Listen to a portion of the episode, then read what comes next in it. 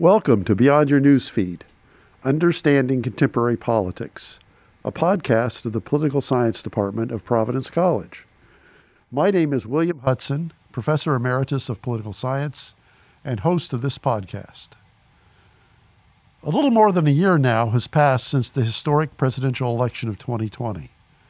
Now seems a good time to assess the state of American politics after this eventful year that saw the replacement of President Donald Trump with President Joe Biden, the unprecedented attempt of the defeated presidential candidate to overturn the election results, an invasion of the U.S. Capitol building by his supporters, the continued ravages of the country brought on by the COVID pandemic, continued partisan polarization over everything from vaccinations and mask mandates to public school curricula and efforts by the new administration to enact new federal initiatives to address infrastructure needs, economic inequality, and climate change.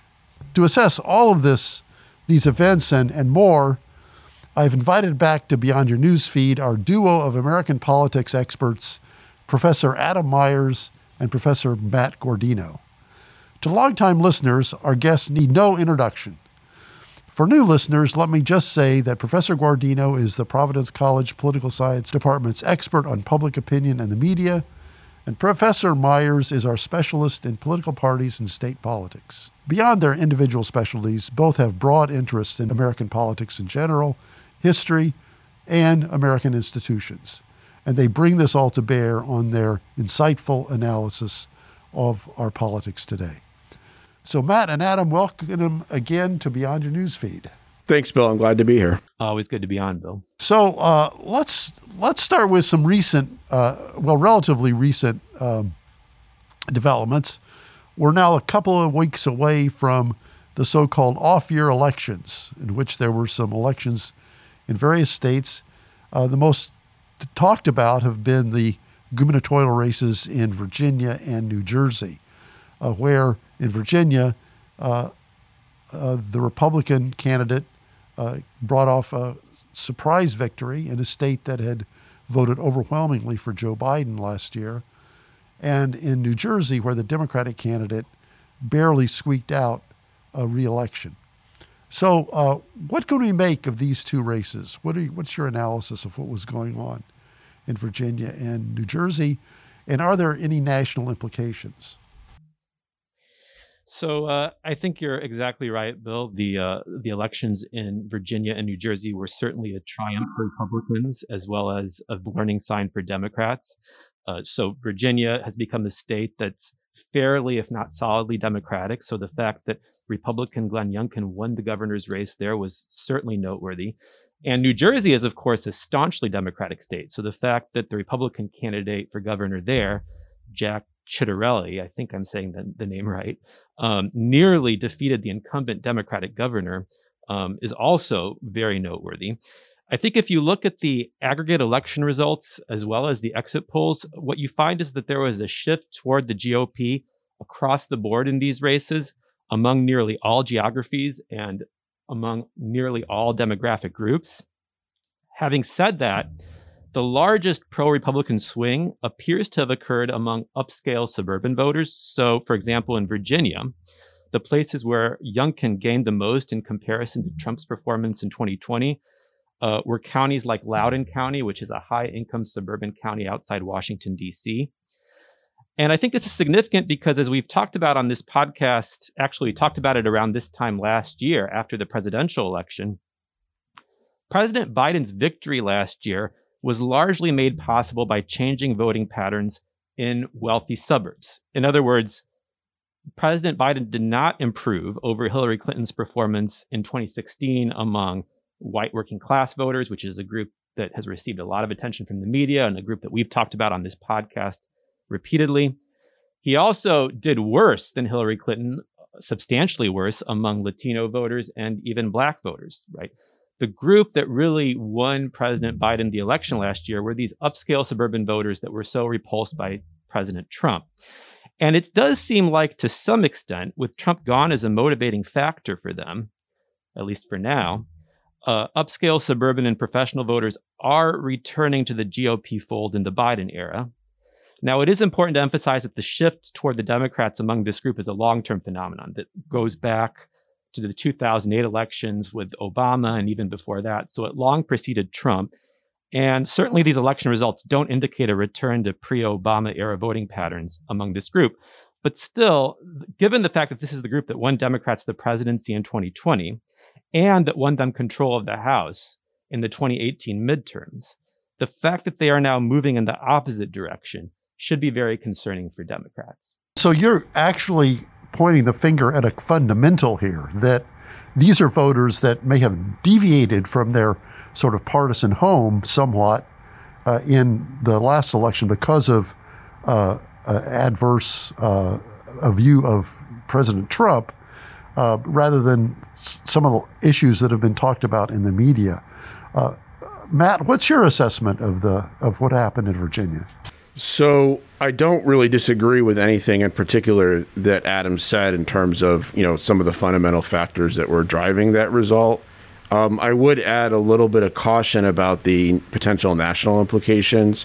We have to remember that gubernatorial elections are not presidential elections, and they're not even off-year uh, congressional elections, and the the composition of the electorate is different in particular, and so I wasn't all that surprised by Virginia, um, or maybe not as surprised as many people were about the result there, only because you know uh, the race and the political environment that, and, and especially in a presidential race that uh, the Democrats were facing in 2020 was way different than what they were facing um, this year uh, in the gubernatorial race, and you know there may have been you know, message and strategy does still matter, right? Along with these fundamentals and demographics. And there may have been a bit of Democratic complacency, Democratic Party complacency about really how safely, quote unquote, a state like Virginia is Democratic. Um, it's certainly trending Democratic in presidential elections. But again, that's a very different kind of dynamic than these gubernatorial elections. And so um, it's an ominous sign, but I think there are more ominous signs uh, for the Democrats um, that we'll probably talk about later. So, to focus on the Virginia race, the, the press has made a lot of some of the things that went on during the campaign. Actually, there's two major arguments that I've read about uh, from the political pundits in the press. Uh, one argument that says that Youngkin's victory was in part because of the lack of Democratic enthusiasm, that somehow uh, Democrats perhaps disenchanted by the sort of tortured road that Biden's legislative agenda is following in Washington, uh, or unhappy with uh, the failure for the Biden administration to, to act on major priorities on, say, the environment or on voting rights, that Democrats just were not enthusiastic and stayed home and really didn't support the Democratic candidate, Terry McAuliffe.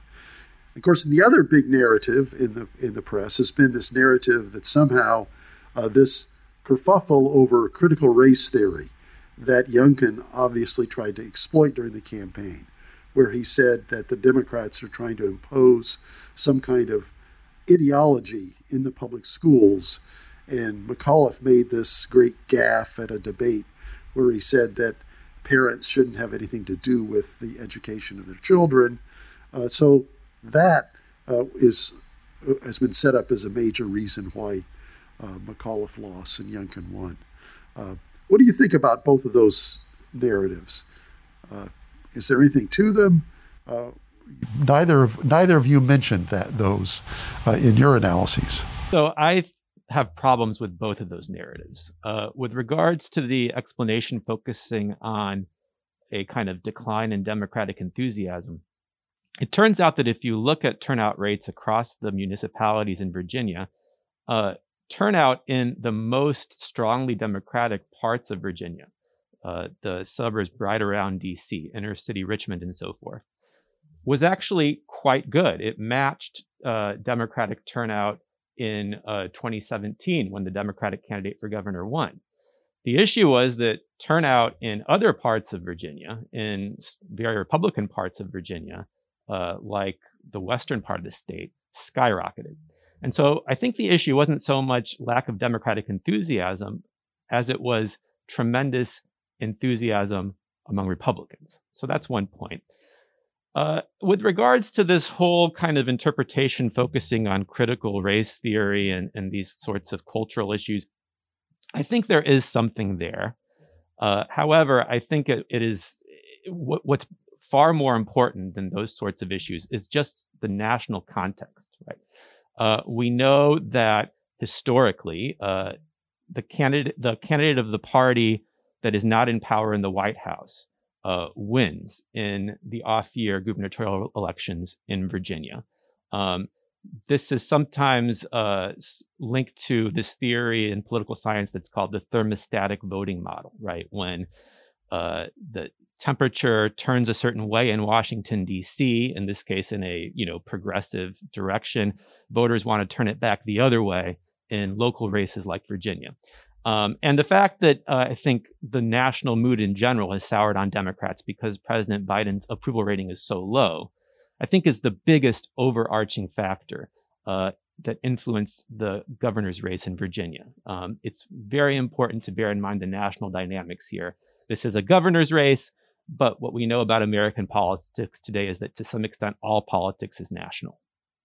So the national context does matter in that way, but it's important to realize that. So, so I would just on the turnout issue, right? I don't question any of the the data that Adam is talking about, but you know, Democrats win races, and uh, not not always, right? But Democrats win races with larger turnouts and with uh, turnouts that are more representative of the adult population demographically, and that's not happening typically in these, you know, non-presidential races, in particular these state statewide races, and so Democrats need a bigger turnout boost than they're able to get. So even if their turnout was close to 2017 in these places, in order to be really competitive and win in an environment like this with all of the headwinds that Adam is talking about, they need big, big mobilization, and that is in part due to factors beyond their control, but also in part due to factors within their control, like strategy, like uh, like messaging, like uh, and like you know basically getting their policy agenda together in Washington, as Bill was mentioning.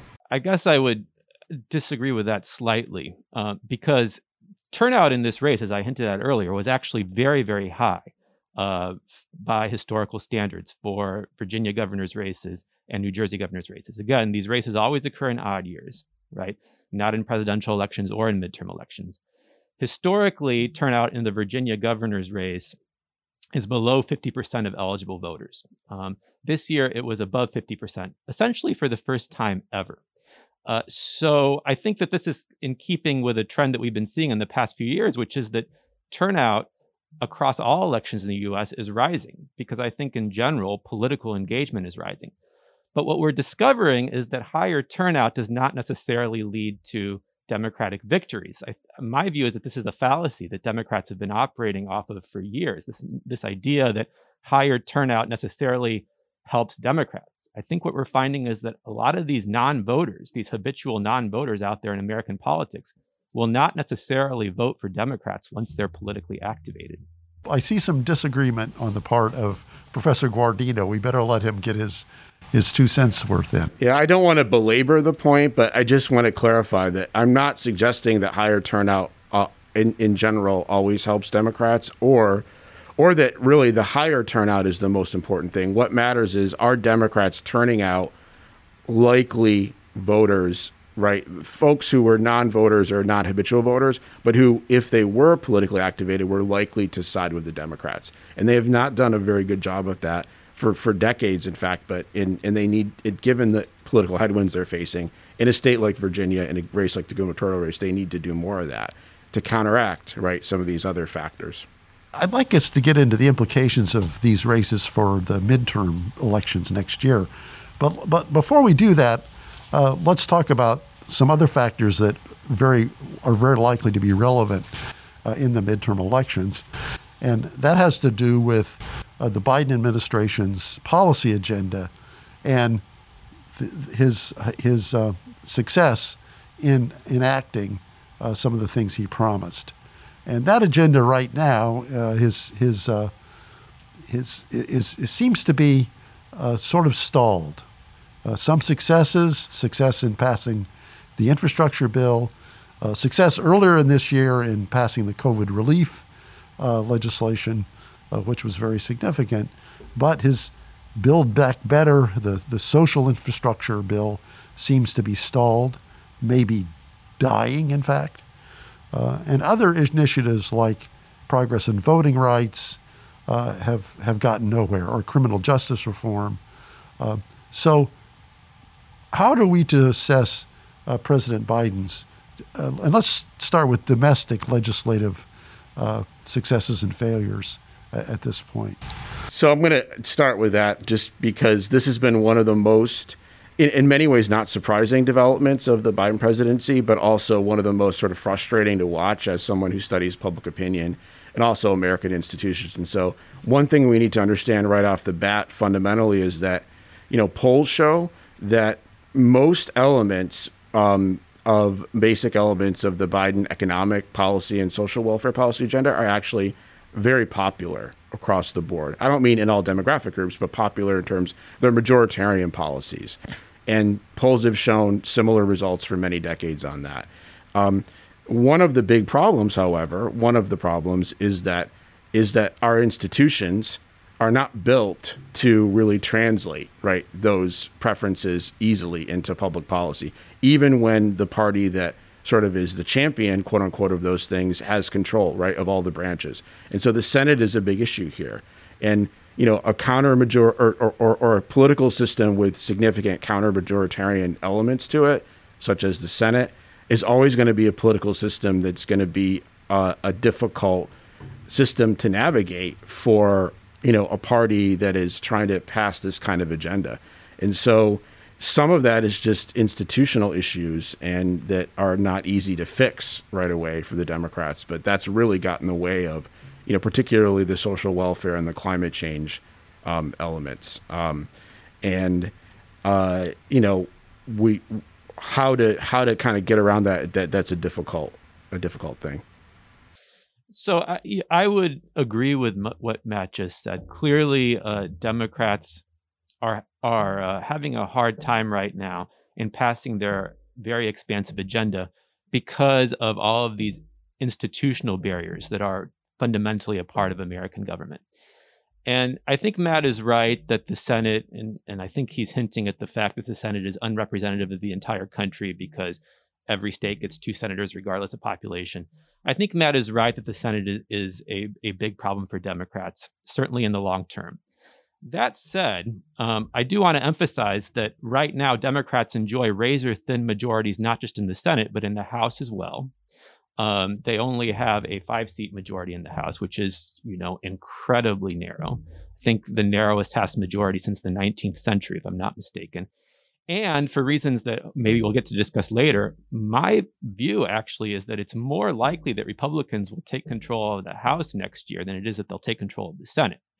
Um, so I think that uh, you know it's very important to bear in mind that in spite of these um, institutional barriers, the the country is nearly evenly divided right now, and that is reflected in what we're in in partisan divisions in Congress. And so the basic problem the Democrats face is that they have such narrow majorities, right? If they didn't have these narrow majorities, they could get a lot of these things passed much more easily. Um, the infrastructure bill they were able to pass because they got Republican support um, the Build Back Better plan enjoys no Republican support. And so Democrats, given these narrow majorities that they have, have to be completely unified to pass it. Yes, I, I, and I'm, I'm intrigued again by the media narratives around this. Uh, there's a lot of uh, focus on uh, Senator Kyrsten Sinema and Senator Joe Manchin, is, is uh, at least from a the progressive perspective, is kind of the evil presences that are refusing to support the Democratic agenda. But Adam, I think you're right. Uh, it, it's not the personalities of these people so much as the fact that the majorities are just so narrow. If it weren't Manchin or Sinema, it could be someone else. That's right. The only reason we care so much about Manchin and Sinema is because Democrats have exactly 50 senators, right? They have no room to spare in terms of getting something passed through the Senate. And quite frankly, they barely have any room to spare in getting something passed through the House as well. Right. And the, the social infrastructure bill, this Build Back Better plan, is supposed to be passed under the so-called recon- reconciliation rules, which allows uh, the Democrats to avoid facing a filibuster. Sort of these arcane budgetary rules that the Senate uses, and but to pass even on reconciliation, they need the votes of all 50 Democratic senators. I just want to jump in on this and and and, absolutely, it's not about the personalities of people like Manchin and Sinema and and the media is misplaced there as it often is. But you know, the the razor thin ma- majority is in part a function of the structure of the Senate. That a, a party that is the uh, the more sort of left leaning party and the one on economic issues and the one that appeals to, uh, you know, sort of class interests is going to have more difficulty getting large majorities in an institution like that. So it's an uphill climb no matter what for Democrats. And so the focus of progressives on people like Sinema and Manchin is not really about their personalities. It's about them, you know, essentially standing as anti-democratic roadblocks to a broadly popular agenda. Um, and I think that there are things that can be done to try to counteract that, but it's a really difficult problem. And what about some of the other initiatives, and in particular, the, the attempts to reform voting rights? Uh, Democrats are obviously concerned by the uh, movement in the states to pass new voting restrictions. Uh, there's a multitude of Republican controlled states that have done that. And the Democrats have crafted uh, actually several bills that are aimed at rectifying that or preventing that kind of uh, preventing voter suppression. Uh, but but those bills are blocked. Um, in any chance that those might pass? I think there's a, a very, very small chance of that. And and here, I, I think the issue is actually more squarely with the Senate, uh, far more than with the Build Back Better package, because as you pointed out, Bill, the Build Back Better plan can pass via a simple majority vote in the Senate through the reconciliation process. Uh, the the uh, various voting rights proposals that are out there in Congress right now do not qualify for going through reconciliation, so they have to overcome the filibuster right? This requirement that in order to uh, get a final passage vote in the US Senate, um, two thirds of senators have to agree. And um, the issue there is that even though Joe Manchin has signaled that he's open to large scale voting rights reforms, he doesn't want to abandon the filibuster. And it seems unlikely to me that he's going to change his mind. Um, and so my sense is there's a much is that there's a much better chance that, that the Build Back Better plan will pass in some form than that any kind of voting rights legislation will pass through Congress. So, Adam, you see no chance of Manchin setting aside his opposition to reforming the filibuster, even though he's the author of one of these voting rights plans, right? He he he put together his own plan because he he objected to the original plan being uh, presented by the leadership. He put together his own plan. Uh, the Senate voted on that. Presumably, Manchin was going to convince some Republicans to support it, but none did. So you don't think even on that plan that he's actually in, embraced and authored, he wouldn't consider perhaps a partial reform that would say uh, eliminate the filibuster on issues relating to voting? I cannot read Joe Manchin's mind. I can only go based off of the statements that I've seen him make. And it seems like he's been very adamant and unequivocal about uh, refusing to entertain eliminating the filibuster. So I suspect he won't deviate from that. Um, but this issue of the filibuster, I want to really emphasize to our listeners this is not a fundamental structural issue with the US Constitution. This is a simple rule that the US Senate made in the 19th century that has persisted until today. And it would just require a majority of US senators to change that rule. So this, the Senate is a problem here, uh, not from a structural perspective, um, but from the reality that unfortunately there's not a majority of US senators right now who have come around to the view that the filibuster is a fundamentally anti democratic mechanism and should be done away with the filibuster is just really one of the most confounding elements of this whole story to me because Adam's absolutely right, and I'm glad that he made clear this is really this is not about structure of the Senate. It's not even about it's not about the law. It's really just about a simple rule, and it's a little bit um, you know somebody like Joe Manchin being this uh, adamant against reforming it is is is is just a very strange situation given how you know, a, lot of the arguments that people like him are making are that look that this would be seen as a as a as sort of you know adding to the partisan warfare, right? This kind of narrative, this fixation on bipartisanship, I'll put that in air quotes, which is really just a perception issue, frankly, these days. Eh, you know, with something like the filibuster, the Republican Party has broken norm, democratic norm after democratic norm for several years now, and and and just norms of our political culture, right? And so to w- with with sort of um, the voting system, you know, deteriorating right in the way that it is in the states, for somebody who is a Democrat like Joe Manchin to say, I don't want to, you know, I won't go anywhere right near reforming the filibuster uh, which is a is is in many ways even eliminating the filibuster would be much uh, a, a, much smaller change to our political culture than some of the things that the, that the Republicans have done. It's just very strange and and frankly disconcerting. Yeah, and much of the commentary around the filibuster ignores the fact that the filibuster has been reformed numerous times uh, over over the last century and a half, uh, and also that uh, the way the filibuster operates uh, at present, where where in order to pass virtually any legislation in the Senate, you need to have uh, have 60 votes to cloture to stop the filibuster. That's really an innovation. Uh, so it's really kind of ironic that that someone like Manchin says, "I'm going to defend the filibuster in the in the name of tradition," when in fact the use of the filibuster, the way it's been used, is really only a decade or maybe two decades old. Uh, if you go back 30 or 40 years, uh, rarely was legislation filibustered. Uh, usually the Senate passed legislation on majority votes.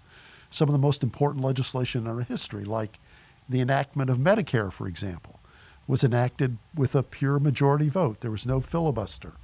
Uh, but it's only been in the last couple of decades and this is probably, I don't know if you, both of you would agree, I think it's a reflection of the uh, uh, partisan polarization, but also the close divide between the parties uh, in the Congress that have turned the filibuster into the kind of weapon it's become, where now every legis- piece of legislation has to overcome a filibuster. But I think listeners and Americans in general need to understand that that's really an innovation. Uh, the Senate never operated that way in the past. Uh, only rarely were pieces of legislation filibustered. Uh, so, uh, to reform the filibuster, to uh, to alter it in some way, uh, wouldn't be some kind of break with tradition, as it's often portrayed, in my view. Yeah, I think that's that's exactly right. I think the increased use of the filibuster is very much you know a reflection of the kind of the trench warfare form of politics that we that we see in America today. And I agree with Matt that that these kind of notions that folks like Manchin and Sinema have that that that we can return to the good old days of the U.S. Senate, where you know there was a lot of cross-partisan collaboration and so forth. Um, I think those ideas are a complete mirage. That's that's just not the the nature of American politics today. I don't see um, the kinds of major structural and also kind of cultural changes that would be necessary to return the Senate to that status. I think, um, you know, folks like Manchin and Sinema need to accept that the U.S. is is sort of gradually moving toward a kind of a more parliamentary democracy style of politics, where you know the parties um, are unified and polarized and need to be given the space to enact their agenda and um, eliminating the filibuster or at least reforming it dramatically is is crucial to getting us there. Yeah, and, and I think the research by Frances Lee and other political scientists to point out the the way that congressional politics is governed by the fact that parties never have large majorities after an election. That there's that there's that the that the control of both the House and the Senate is always up for grabs. It's competitive in the current era, which wasn't true in through most of American history. Uh, up until the 1990s, for example, between the 1930s and the 1990s, the Democrats had overwhelming majorities most of the time in both the Senate and the House. So the Republicans had little prospect of gaining control of those institutions. And that might exp- explain why they didn't filibuster things. Uh, there was no real point to to stand in the way of, of legislation that the Democrats are going to pass anyway. Um, but now we've got this close division, and that's really kind of the source of our problems. And, and it's a legislative dis- division that's also rooted in uh, divisions within the public. Yeah, that's exactly right. Uh, I, you know, uh, I think in her book, uh, Lee shows very clearly how you know polarization has risen in tandem with with the increased narrowness of the party divide in Congress, and you see that at the state level as well. States that are more closely divided also feature more, more polarized legislatures. This this seems to be just kind of a a fundamental pattern in American government. Okay, so so we've got this institutional gridlock, and we've talked about the various factors that define that. But Americans often blame the president for gridlock, and am I wrong? But it seems that Biden is suffering uh, in his approval ratings, which have declined dramatically in the last few months uh, from this sort of deadlock in Congress, and that the American people are. Uh, and there's some evidence that Democrats in particular have shift. Some Democrats have shifted towards a more disapproving view of Biden. Am I right? I would agree with that, and I would even add to it. I mean, I would I would start off by saying I'm not letting the Biden administration off the hook here. I mean, they've made many policy mistakes in, in my mind, as well as messaging mistakes in the last year or, or several months that you know could have mitigated perhaps some of this decline. But fundamentally, the things causing it are really not in Biden's control. One is the institutional gridlock. Um, one is the state of the economy um, and the very strange economic situation we find ourselves in, which has virtually nothing to do with Biden or the or the policies that the administration has and has implemented or is pushing. Um, another has to do with the fact that you know, w- with increasing polarization, uh, the the polarization and approval ratings of the president has just gone up year after year after year. I was showing some data to my students in class the other day, just how you know approval ratings in the first few months of the Biden administration are more polarized than even in the first few mo- uh, months of the Trump administration. And so what that means for Biden now is that fewer and fewer voters, uh, you know, are are are movable on his approval, and there are some right? But less room for him to to grow and to even to mitigate, right? Some of these some of these losses.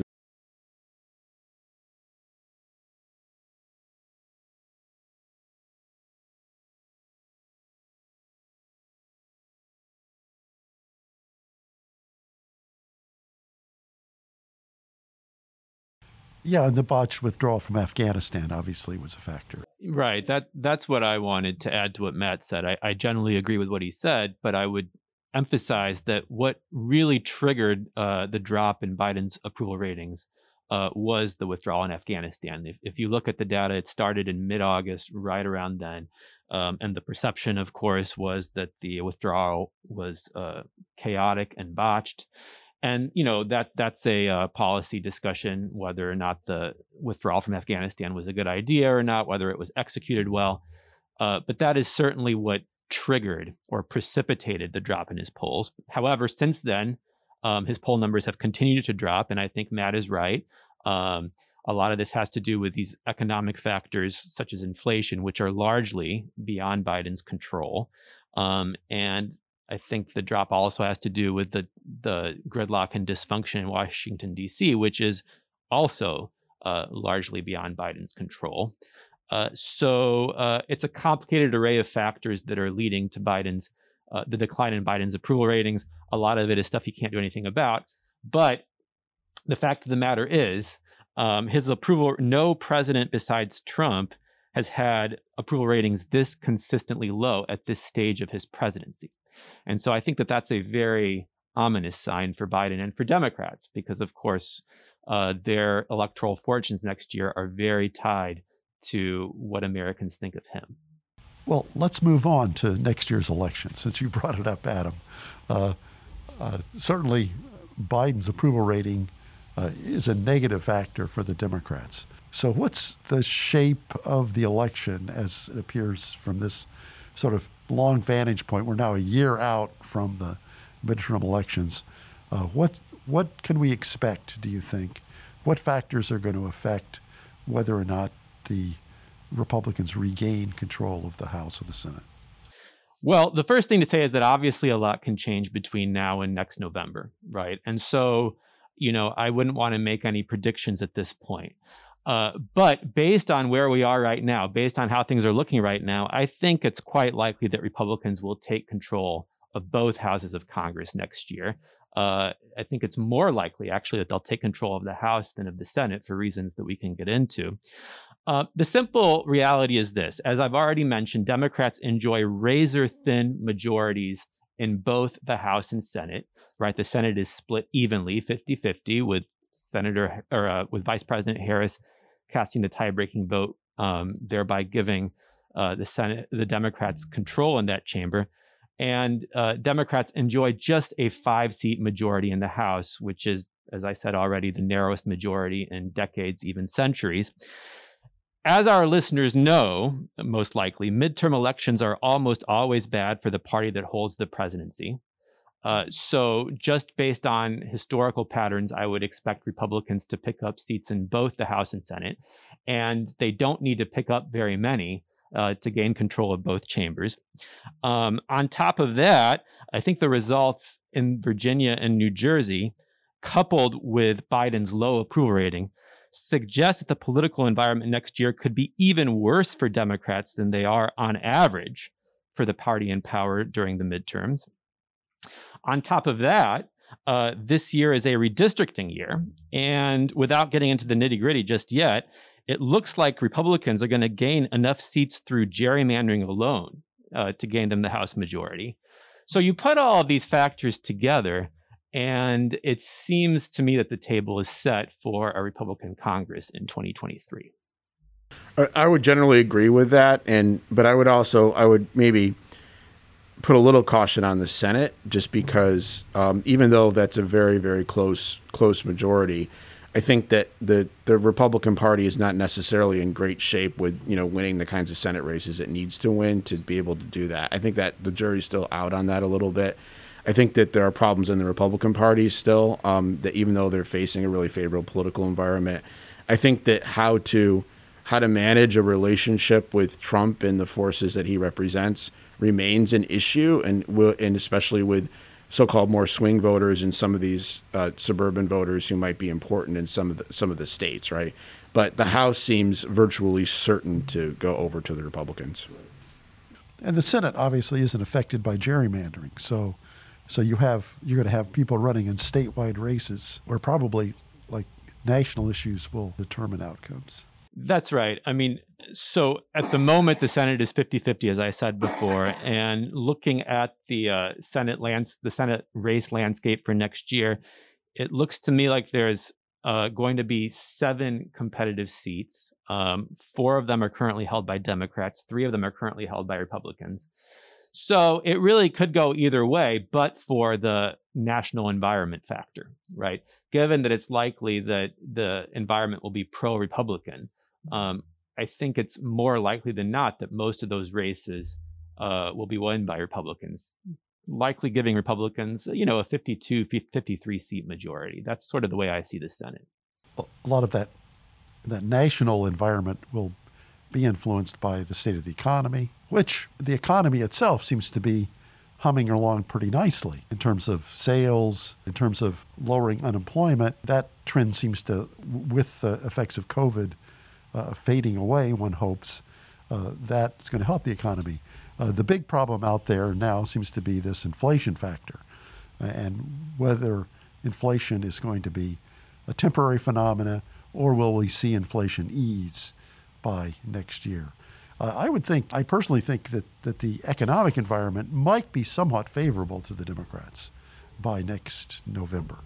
It, might be, but the, the, the thing with the inflation issue is that, not to make the t- parallels too closely, but you know the seven, you know the mid the seventies and then into the early eighties, inflation right was one of the big issues that the Republicans were really good strategically at using against the Democrats, and really good at sort of capturing quote unquote middle class votes, and they're they're using that strategy now it's an easy argument to make to blame inflation on things like government spending and the, the, social welfare agenda.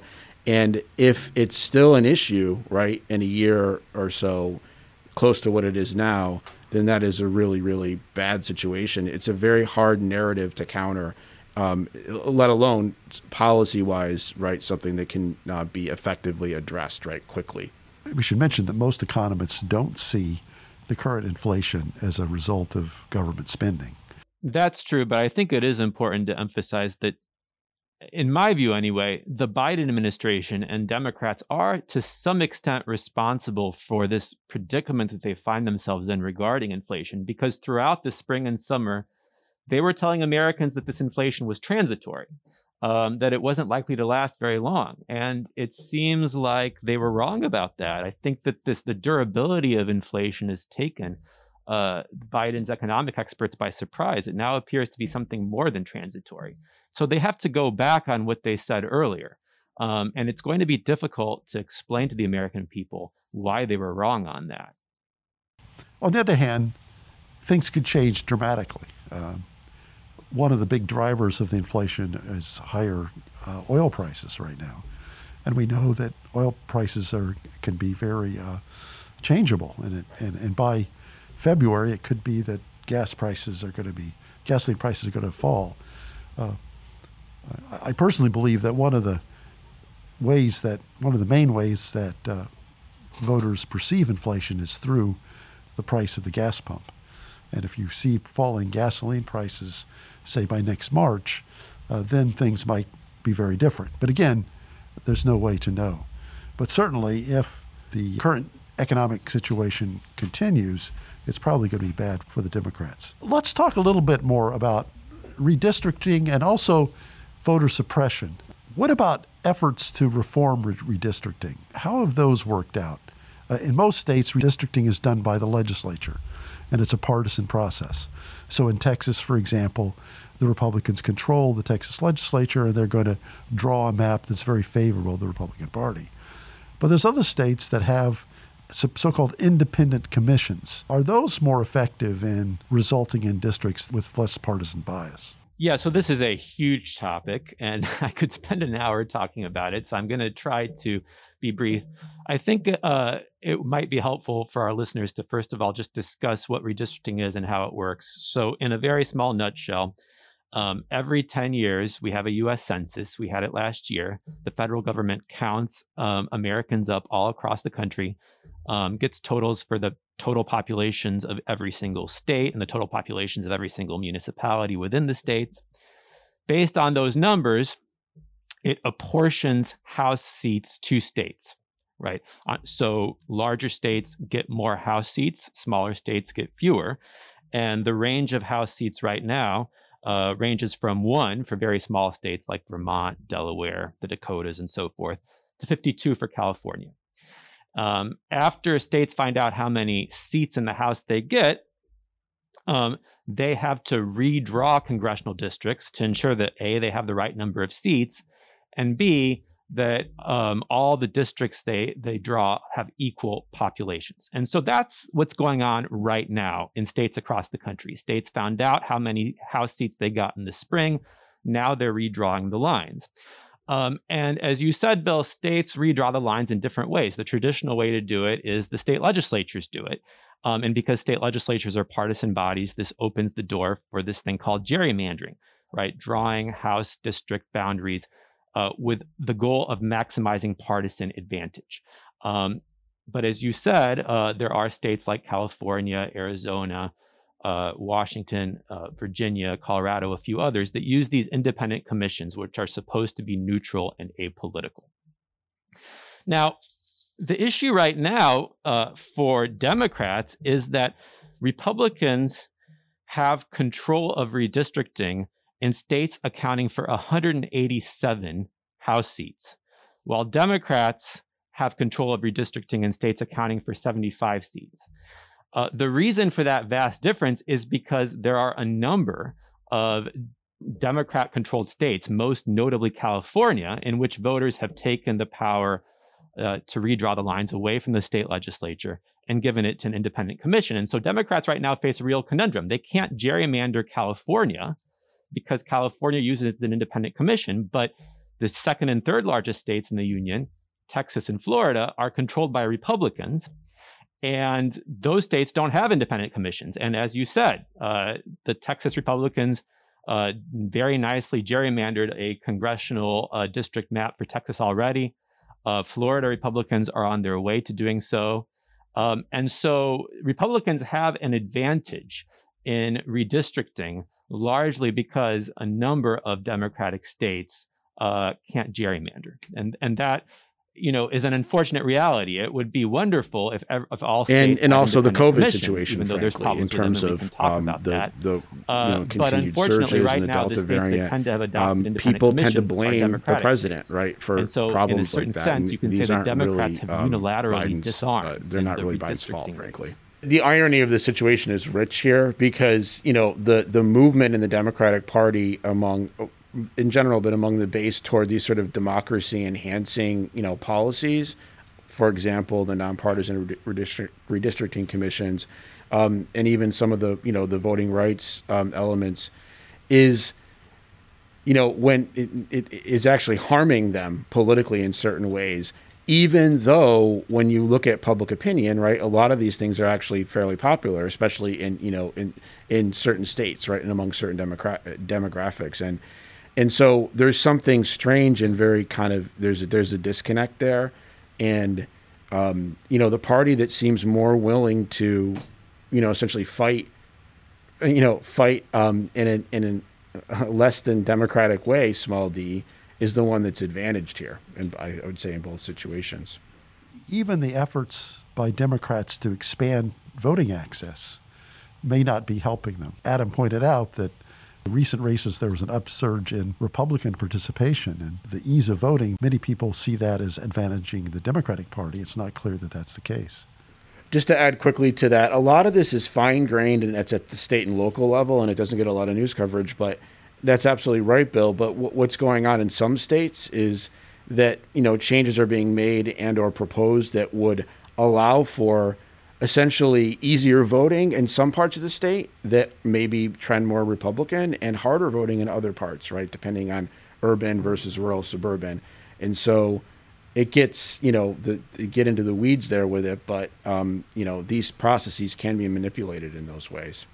Right. But I've heard neither of you say that these voter suppression efforts will be the major, major factor in the midterm. Right. And, and I think it's precisely because of the reason that you already articulated. Uh, it doesn't appear to me that I understand these these these voting uh, changes that are occurring in Republican states have a have tremendous symbolic value, and they're important on that level. Um, but the political science research uh, does not indicate that kind of these kinds of voting changes on the margins, for example, uh, limiting the number of days of early voting, uh, you know, adding certain requirements to mail-in ballots and so forth. The political science research does not indicate that they make a great difference in terms of turnout, and um, there is very little empirical evidence that higher turnout benefits either party. So, for that reason, from a empirical perspective, in terms of their actual influence on election results, I don't. I think that these changes are not particularly significant, but again, they do have this this kind of symbolic import. And I and you know, we want to be a country that sort of expands access to the ballot. I think that you know that you know. I think in general, a pro democracy sort of policy regime is good. And so, from that perspective, I think some of these reforms restricting voting are problematic the bigger potential change down the line, not in 2022, but maybe in 2024, is these uh, changes that are being made in some states um, in terms of who controls election administration, the role of state legislatures and other partisan elected officials in election administration. Those things could be much more influential in terms of election results, particularly in presidential races. And so that's what I'm especially worried about. Right, and that's that's going to be a problem for 2024. I'm glad that you mentioned that, Adam. I was going to mention that, but let me just make two quick points in response. Push back a little bit on what you, what you said. They are symbolic, and the symbolism is important, um, but they're also more than symbolic, and because they will have very little effect in 2022. The presidential race is different, though. The electorate is bigger. The electorate is more diverse, and you know the the the possibility for voter suppression to have a real effect on what you know outcomes might be in certain places is much larger in 2024 than in 2022. That's number one. Number two is that it's also more than symbolic because the basis on which many of these laws, policy changes, including the election administration stuff, are being pushed, is, uh, to put it mildly, uh, extremely thin from an evidence perspective, and a lot of it is simply lies um, in its conspiracy theories, and that in and of itself is symbolically right very harmful to democracy, but it's materially harmful because once it becomes accepted that that's um, a, a, sort of a legitimate sort of tool of political discourse to use to get policies passed and at the level that it seems to be moving, and then all kinds of other material problems, right, um, and anti-democratic uh, policies, right, could come from that.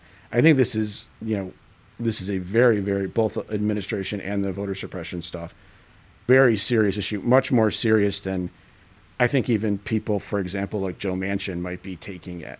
Um, so maybe this would allow us to transition a bit into a kind of a longer view of our politics. And I'd like to frame this around both political parties, the Republican Party and the Democratic Party, and uh, what's going on in those parties. Uh, and I guess I'll start out by posing a perhaps provocative question. Uh, has the Republican Party become the party of Trump? and has it become an anti democratic party? You know, the short answer to those questions is yes and yes, but particularly at the elite level.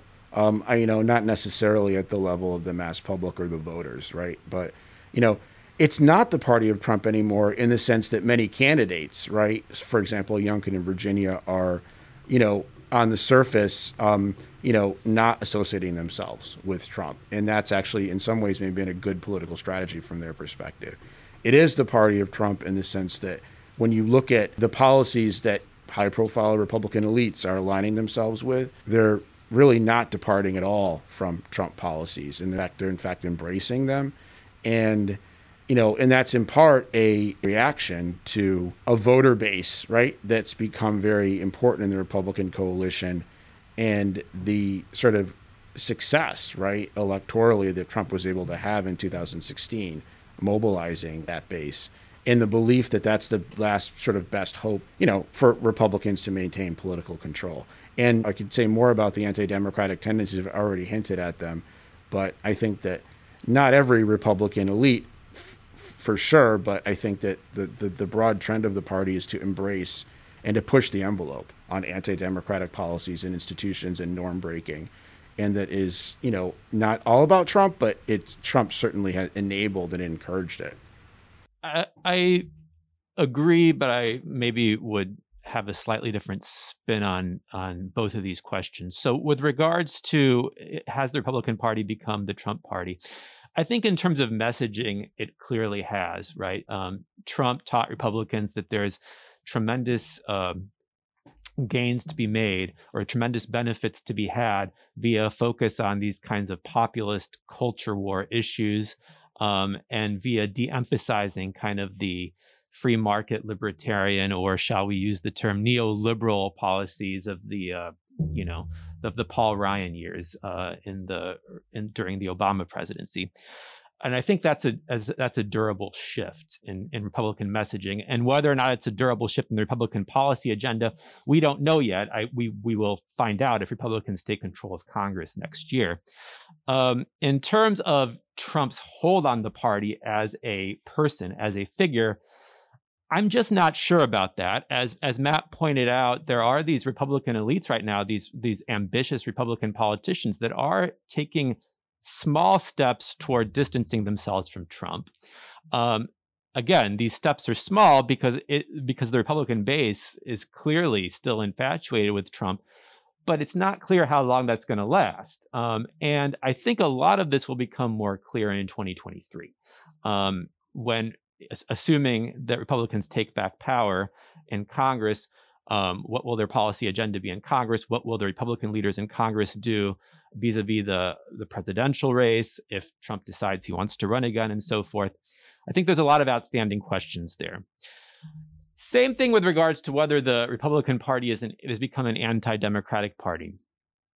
I think there's reasons to suspect that that is the case. Again, these these election administration laws at the state level, I think, are very disturbing. But it remains to be seen if Republican state legislatures are going to follow through on, for example, overturning state election boards. Um, you know, or um, replacing the presidential electors uh, that voters in their states choose with um, electors chosen by the state legislature. These are all things that are kind of floating in the ether as possibilities in 2024. Uh, but I'm just not certain yet that Republican state legislatures or Republican elected officials are going to be willing to take those very blatantly um, anti democratic steps. Uh, they did not do so in 2020 and uh, you know it's possible that they will walk right up to the line and then sort of scale back. I just have to disagree with that. I mean, you're right. I, we can't predict the future, right? And there could be what you just said, that dynamic occurring where they don't go that far. But I don't, and maybe you do. I do not see anything on the horizon right now, and that would would essentially in, disincentivize them, right, from doing that, right? I don't see a, a, powerful figure in the Republican Party or a high profile rising one, an elite who is standing up against these things, and it could be a kind of counter to the kind of messaging element of Trump that you're talking about. Um, I don't, I, and and and I also don't necessarily see, uh, uh, uh, uh even though they didn't do it in 2020, as you're saying, um, that you know a lot of what's going on now is a reaction to what's perceived by a, a powerful faction as having been a failure, a disloyalty to Trump and a disloyalty to, you know, the the sort of agenda, right, of of that faction. And so they're trying to put in place things that will make 2020 not be a repeat, right? To make it so that it actually works to their favor. And so I don't know. I just don't see I don't see anything stopping them anytime soon. Yeah, and many of the elites continue to promote the lie that the 2020 election was stolen, and and a lot of of the Republican rank and, rank and file seem to believe that. At least that's what the polls suggest. The, the, I, I, can't stress that enough. That the polling data on this is really astounding in terms of a belief in this the, the, the election being stolen. Very very large majorities of Republicans uh, everywhere um, believe that, and that is, it, you know, that kind of thing is really unprecedented, right, in American politics on that, I completely agree. And of course, the willingness of Republicans to uh, adopt these processes to perhaps overturn an election result might depend upon how close the election is, too.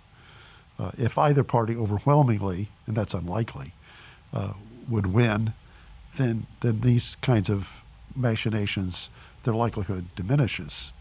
Uh, you know, uh, if if say changing the electors from Georgia isn't going to affect the ultimate outcome. It's probably not going to happen. Uh, let's talk a little bit more about Trump's prospects within the party. So, Adam, you think there's a chance that by 2023 we might see some challengers to Trump emerging in the Republican Party?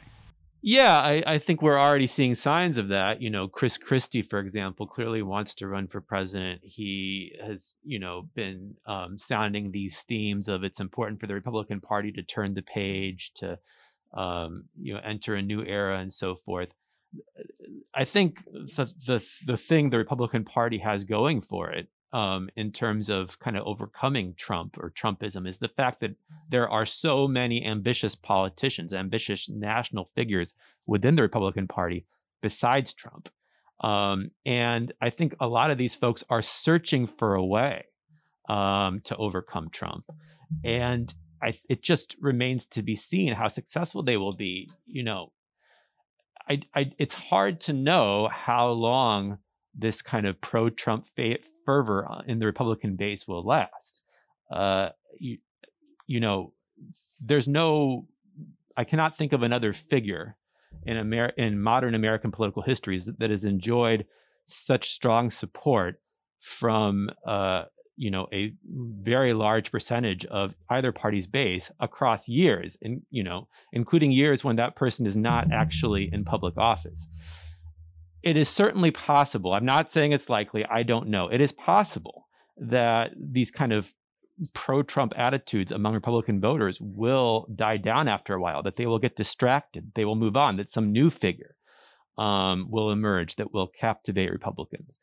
So uh, the short answer is on on that particular question, I just don't know. I don't, you know, as a political scientist, I'm used to kind of making uh, maybe not predictions, but interpretations based off of existing data. Uh, and we just don't have the empirical data at, on this sort of Trump question. Um, you know, we don't. There's no parallel figure um, in modern American history that we can look to to say how long is this Trump phenomenon going to last in order to make these kinds of inferences. There's no parallel figure, and that's part of the problem analytically. But I just, uh, you know, I, in order for another Republican figure to rise in the way that Adam is suggesting and kind of sort of take the place, right, of of of, of Trump, and there needs to be will to do so, and there I see absolutely no empirical sign that there's real will, even though there are ambitious politicians who are taking very small steps to try to distance themselves on the surface from Trump. And it would require sort of um, capturing kind of the narrative and the information stream that's going out there. And we haven't really talked about that stuff at all this this podcast, but um, I would suggest that part of the reason why such large majorities of Republicans believe the 2020 election was stolen and, and not just this, you know, the, the sort of stereotypical Trump based, you know, white working class, quote unquote, but across the party is because they're caught in, an, in a sort of information flow that's been captured by basically elements friendly to Trump and the Trump faction. To break that now, the empirical evidence that we're gathering through media studies and social media right now suggests is very, very hard. And it's certainly not going to happen without an opinion leader or a group of them on the Republican side who are going to stand up and be a real counter. And I just don't see it right now. Okay, enough with the Republicans. Let's switch to the Democrats. What are the prospects for the Democrats in the long term, especially if they lose one or both houses in 2022? Can they retain the presidency in 24? Is there a comeback story for the Democrats? And what are the obstacles in its way? And what are the divisions within the Democratic Party that, that are, are going to have to be overcome? Well, I, with regard to 2024, I consider 2024 kind of a, a short term uh, sort of issue. You know, I, I think of short short term as in in the next five years, long term is, you know, after that. I think if Republicans take control of Congress, the narrative uh, in the nas- in national politics will change immediately um, at that point, you know, the media will begin to recognize that Biden and the Republicans are sharing power. And my expectation is that once that reality sets in among the American public, his approval ratings will start to rise. I'm not saying he's going to get reelected, uh, but I actually think there's a better chance that he gets reelected if Republicans take control of Congress than if if Democrats somehow manage to keep control of it. Uh, now, the long term situation for Democrats, I think, is quite grim. Um, for some of the reasons that we've already discussed in this podcast, Democrats really do face these profound structural disadvantages in American politics, especially the apportionment of the US Senate, the Electoral College, partisan gerrymandering. And related to all of these, the fact that their voters tend to be very concentrated in urban areas um, which combined with the fact that we use single member districts in this country creates a geographic disadvantage uh, for them. Um, you know, because as we've seen over the past 20, 25 years, there have been numerous elections where Democrats have won a majority of votes for the US House, and yet Republicans have uh, won control of the House simply because of the way the lines are drawn and the fact that Democrats are over, super concentrated in these urban districts while Republicans are more spread out across suburban and rural districts and so forth.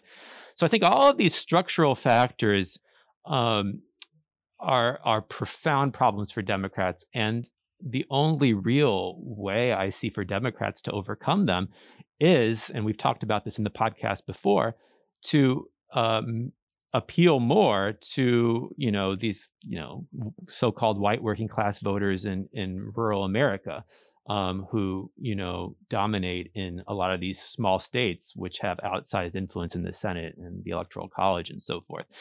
But as we've talked about on this podcast before, you know how to crack that code, how to make uh, how to gain back some of those white working class rural voters is is a is a real conundrum for the Democrats.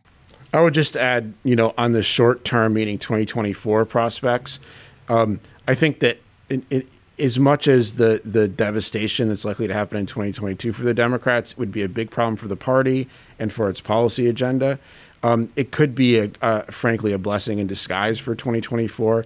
To add to what Adam said, I don't see really any evidence that the the Republican Party right now, let's say were to take both houses of Congress, could articulate a, a sort of an economic policy agenda that they could plausibly that, that could plausibly respond to the, the, the concerns and the worries that the majority of Americans on pocketbook issues are, are expressing right now. In other words, the reasons, many of the reasons why they're turning against Biden, right? Rising inflation, you know, worries about, um, you know, being able to make ends meet, right? Rising gas prices.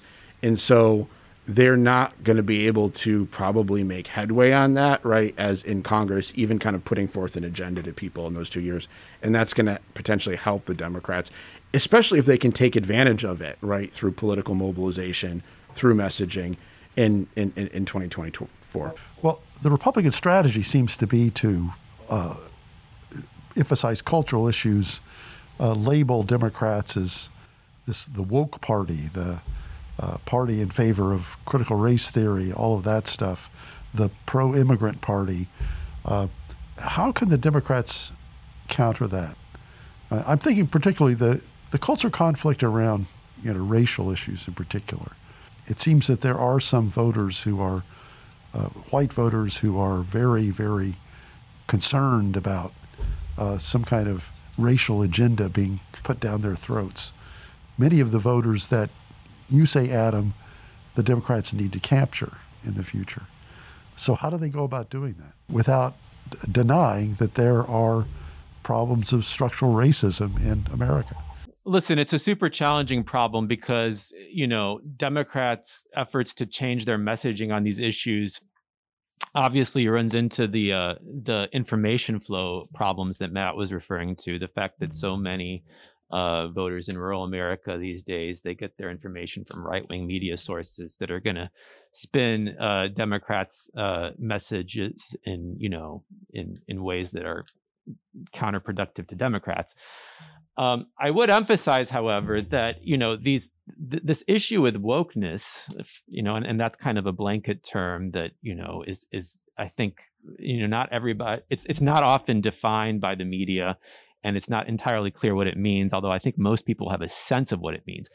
This issue of wokeness is not just an issue for Democrats with white voters. It's also an issue for Democrats with Latino voters. As, as we've discussed, there's a lot of evidence that Trump's much larger than expected gains among Latino voters in 2020 were a result of backlash surrounding the the the protests in the wake of the George Floyd murder, and in particular, in this kind of defund the police rhetoric that emerged among progressive quarters and that in some instances Democratic politicians latched onto.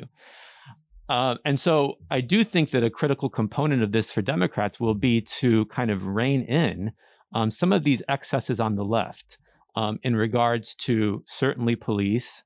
Uh, issues, certainly immigration issues, right? Um, open borders, you know, I, I, these these kinds of memes that I oftentimes hear from the left, uh, they do get conflated with the Democratic Party. And of course, the right wing media picks up on this, but it's a reality uh, that I think Democrats will need to uh, contend with for sure.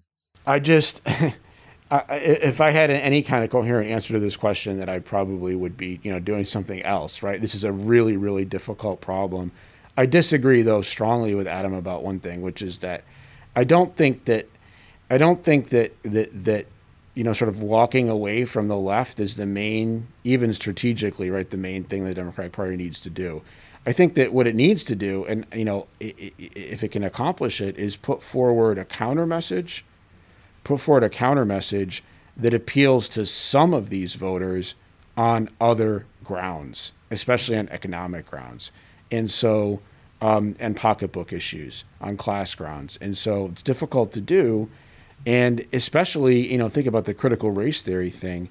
It's really astounding to me. Obviously, racial issues, racial tensions, racial conflict have been a, a, a chronic feature right, of American politics. And so, in some sense, the things that we're seeing now are not new and, and they're political articulations. But the idea that a very obscure academic theory could become the imagined basis of of local school board fights at the level that it is would have been just unthinkable even 10 years ago, let, or 20, let alone 20 years ago. And so that goes back to the information flow and, you know, this, the, the role of social media. Um, you know, the, and so, you know, those things are going to, running away from the left, it, it, I guess what I mean to say is not going to counter that. Those images, that information, still going to be flowing around in people's phones. And so what has to happen is a, an alternative set of messages have to get in there on other grounds that change the salience of what the discussion is. Unfortunately, crafting that broader class based message that's focused on sort of the concerns of families around the economy, their everyday lives, uh, the, the, the basis of that does rest in these uh, legislative initiatives of the Biden administration. The Build Back, Back Better plan is a potential platform for the approach you're suggesting, Matt. Yet, that may not be available because of the of the institutional gridlock, uh, the ability of the Democrats to uh, claim that they can offer anything that is broad based in a very concrete way to uh, all Americans uh, is perhaps going to be stymied by these institutional factors. Let me just say, Matt is obviously right. Critical race theory is this kind of obscure academic field. It's not being taught in Virginia public schools or New Jersey public schools or anywhere else. All right. But I think that the use of that term, right, is not actually by Republican politicians is not actually in reference to critical race theory per se, right? It's in reference to this sense that I think a lot of voters across the country have, uh, not just white voters, that this kind of um, left wing approach this uh, to uh, racial issues, this in particular, um, you know, getting white people to accept their privilege, to see themselves as oppressors getting people of color to see themselves as oppressed that that approach is filtering down into the educational system and i think there is a lot of evidence for that um, and there there's certainly evidence for that in virginia and i think youngkin um, did tap into that in the virginia governor's race so um, i do think that uh, it is the case that uh, the left in this country a part of its project is large scale cultural change, not just um, economic policy change. And that, I think, is what Republican politicians are tapping into. And so I think Democratic politicians do need to wrestle with this. And the irony there is a lot of those efforts for trying to change people's racial attitudes doesn't really address fundamental problems of racial and systematic injustice, right? It, it, uh, and and and, and uh, those efforts have been widely criticized from many on the left for that reason. So I don't think white fragility discourse is very popular among many of the left wing people I listen to, anyway. Yeah, and this stuff is real and problematic, and at you know think about the school boards and all that, and, and, and in Virginia, but you know it would not nearly have the political effect and salience that it's having if we weren't in the kind of environment where, you know, um, where these sorts of it really critical race theory in air quotes is a symbol right? Where where there where, where there is a difficulty getting alternative symbols in there, I, and, and, particularly you know in some of these suburban districts um, where there are many voters who, on some grounds, are more naturally aligned with the Democratic Party, but because of issues like this, white voters are you know have you know this is hitting a nerve, right? And and they're not really seeing you know, I'm thinking about white middle class voters here, right, who aren't aren't really seeing and and they're not really getting access to other ways to to think about it, interpret these things. Okay, well, Matt and Adam, we've covered a lot of territory here. We could go on probably for another hour uh, on all these issues, uh, but I think we'll bring it to a close now. I want to thank both of you again for joining me to talk about American politics.